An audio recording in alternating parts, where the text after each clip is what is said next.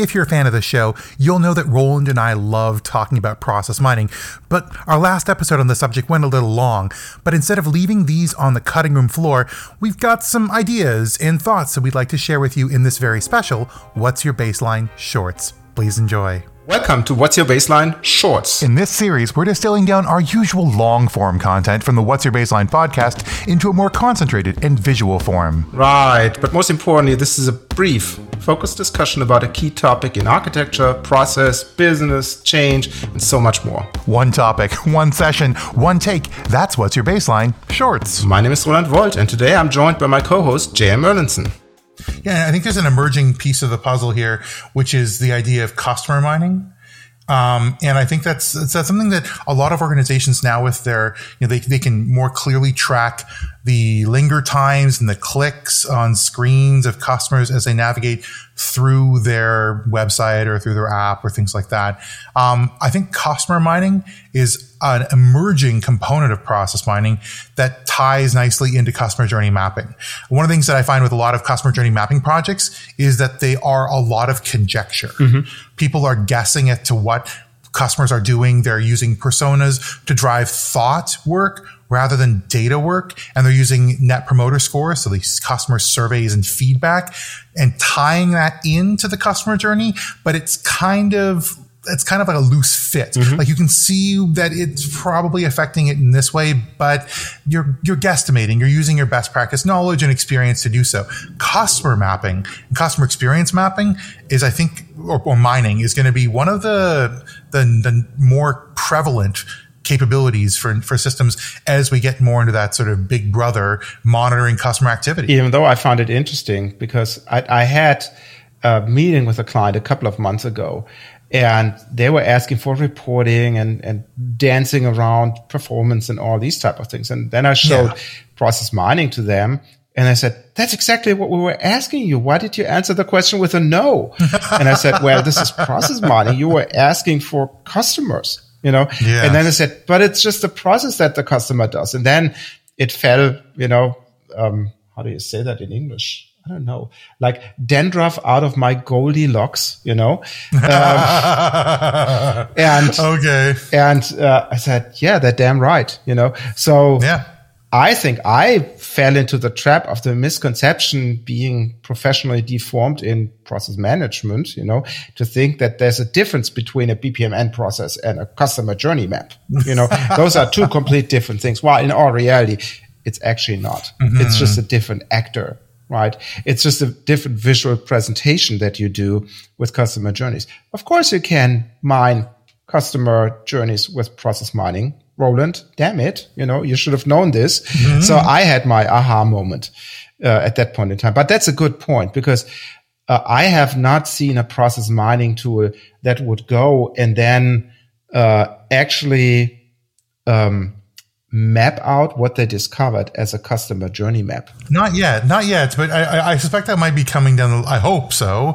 It'll be coming down the line in in the future. And I, it's not like they can't do it; they just aren't thinking about it. Mm-hmm. And one of the things I'm seeing a lot about is, is not just uh, keeping the, the boundaries of process mining at the doorstep. I think a lot of companies think of process mining as what do we own? And they forget the idea that they also have not ownership, but they have investment in processes that are part of their ecosystem. And I, I, I remember there's a technology um, distributor company that I was working with uh, a couple of years ago that was really concerned about the movement of goods that involved a third party uh, logistics company. So they, they were actually physically moving the, the goods from place to place. And they had originally put out this as like a, you know, step one was we, we you know, we get the good and ship the good. We've, we've, you know, certified that it's, it's got on the truck. And then step two was our, we received it at destination. But there's a lot of intermediate steps that were also captured in transactional systems. What we actually did is we used that to figure out what borders were difficult for their goods to cross in particular, not just for this logistics company, but it was an excellent way of helping to uncover the intricacies of the supply chain. What a powerful use case, right? Yeah, and when you think about this and, and extrapolate it a little bit in the future, right? What you currently do with process mining is basic process optimization, right? So look, you look for resource utilization and uh, frequencies and all that type of stuff to make the process run smoother. Yeah. But what would happen if you would extend this? So think about the times that we're living in. And now I'm very esoteric, right? um, we, we all um, either enjoyed or feared all those heat waves that we have. Right. You know, I think any reasonable person caution political statement ahead mm-hmm. any reasonable person will not deny that we're living in a uh, global climate change period yes so i think a good use case for process mining would be to uh, add the uh, impact in sustainability to this too absolutely right so you look how do you use certain resources is it uh, ecologically better to ship something by train, by truck, by ship, whatever, right? And make that part of your of your analysis. Yeah. Right. And and I think these are things, if you think about this, these are things that uh, really rely on an underlying process. Right. But you're looking at it from a different angle. And I think sustainability is one of the key things of our time where we quickly have to find a way to uh, fix this. And process mining or mining in general could be a good step forward on this. Yeah, I, I also see this uh, brought up a lot in ESG, so environmental, social, and governance. Um, so certainly sustainability mm-hmm. is a is a part of that in the environmental side, but there's also a lot more topics that are things you can audit from a social perspective, from a governance perspective.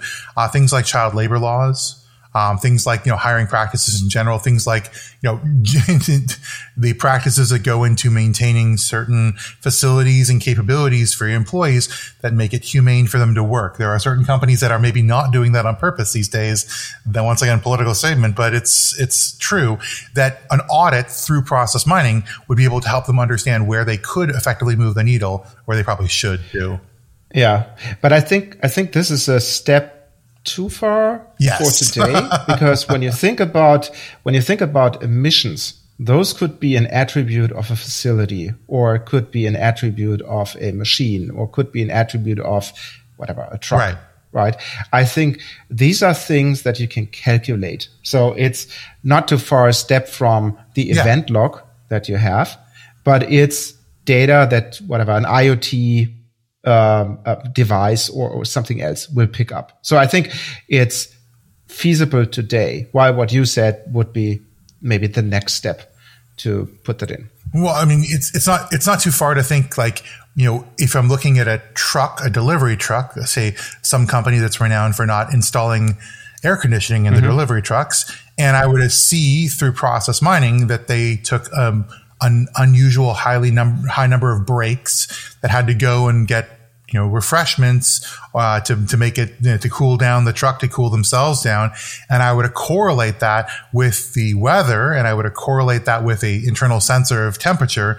I could start to understand the cost of not installing air conditioners in my trucks, and uh, or or the um, the number of liquid in the pee bottle of some truck driver for a unbeknownst um, global e-commerce vendor. Maybe that's one step too far. Wasn't that fun? Well, hopefully you enjoyed the episode, folks. If you'd like to reach out to us and leave us comments or feedback, please send us a note at hello at what'syourbaseline.com or follow us on LinkedIn and send us a message. We'd love to hear from you and get some great ideas for future shows, topics you'd like us to cover, and the like. Now, of course, you can go to what'syourbaseline.com for all your different thought leadership and article and podcast needs. Go check out our previous episodes. And until then, friends, I've been J.M. Erlendson, and that was the amazing Roland Woldt, and we will see you in the next one.